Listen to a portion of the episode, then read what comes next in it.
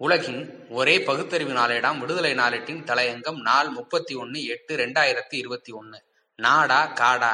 உத்தரப்பிரதேச மாநிலம் மதுரா விகாஸ் மார்க்கெட்டில் இஃப்ரான் என்பவர் ஸ்ரீநாத் என்ற பெயரில் உணவு விடுதி நடத்தி வருகிறார். ஒரு முஸ்லிம் இந்து பேரில் எப்படி உணவகம் நடத்தலாம் என்று கூறி அப்பகுதியை சேர்ந்த சிலர் எதிர்ப்பு தெரிவித்து வந்துள்ளனர். இந்த நிலையில் கடந்த பதினெட்டாம் தேதி இந்த உணவு விடுதிக்கு வந்த அடையாளம் தெரியாத நபர்கள் சிலர் உணவு விடுதிக்கு ஸ்ரீநாத் என்று ஏன் பெயரிடப்பட்டது என்று விசாரித்தனர்.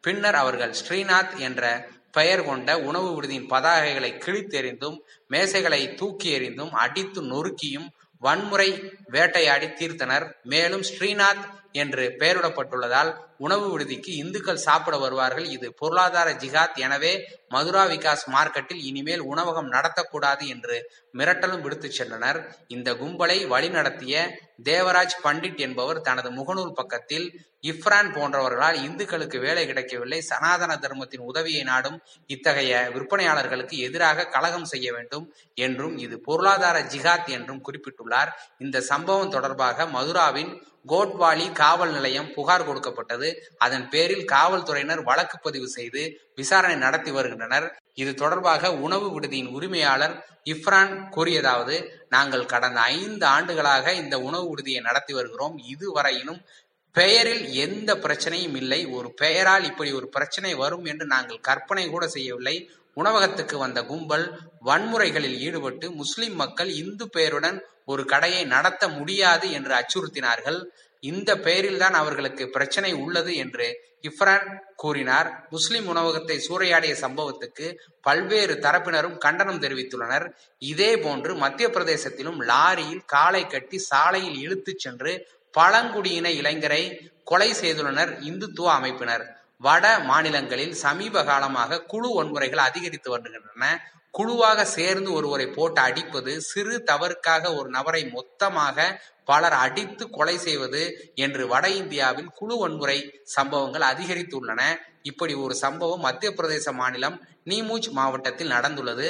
அந்த பகுதியில் சாலை ஓரத்தில் கன்ஹயாலால் பீல் என்ற ஆதிவாசி சமூகத்தை சேர்ந்த நபர் நின்று கொண்டிருந்துள்ளார்.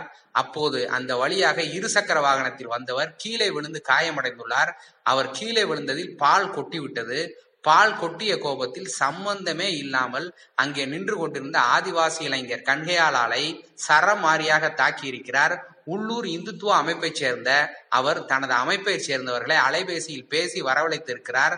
இதனை அடுத்து அந்த அமைப்பில் உள்ள ஏழு பேர் அந்த பகுதிக்கு வந்துள்ளனர். எல்லோரும் சேர்ந்து கண்கையாளாலை மாற்றி மாற்றி தாக்கியுள்ளனர். அதோடு விடாமல் அவரை அந்த வழியாக வந்த லாரியில் கட்டி வைத்து அடித்துள்ளனர். பின்னர் லாரியின் பின் பக்கத்தில் கயிறு ஒன்றை கட்டி அதன் இன்னொரு முனையை கண்கையாளாலின் காலில் கட்டியுள்ளனர். பின்னர் அந்த லாரியை வேகமாக சாலையில் ஓட்டிச் சென்றுள்ளனர்.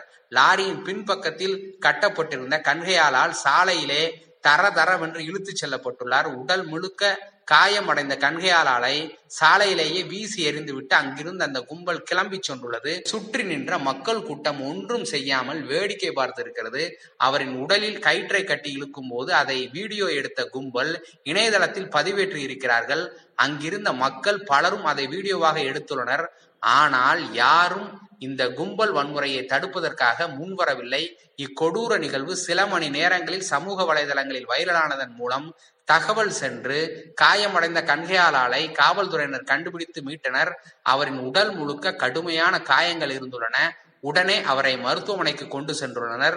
மருத்துவமனையில் சிகிச்சை பெற்று வந்தவர். சிகிச்சை பலன் அளிக்காமல் பலியானார்.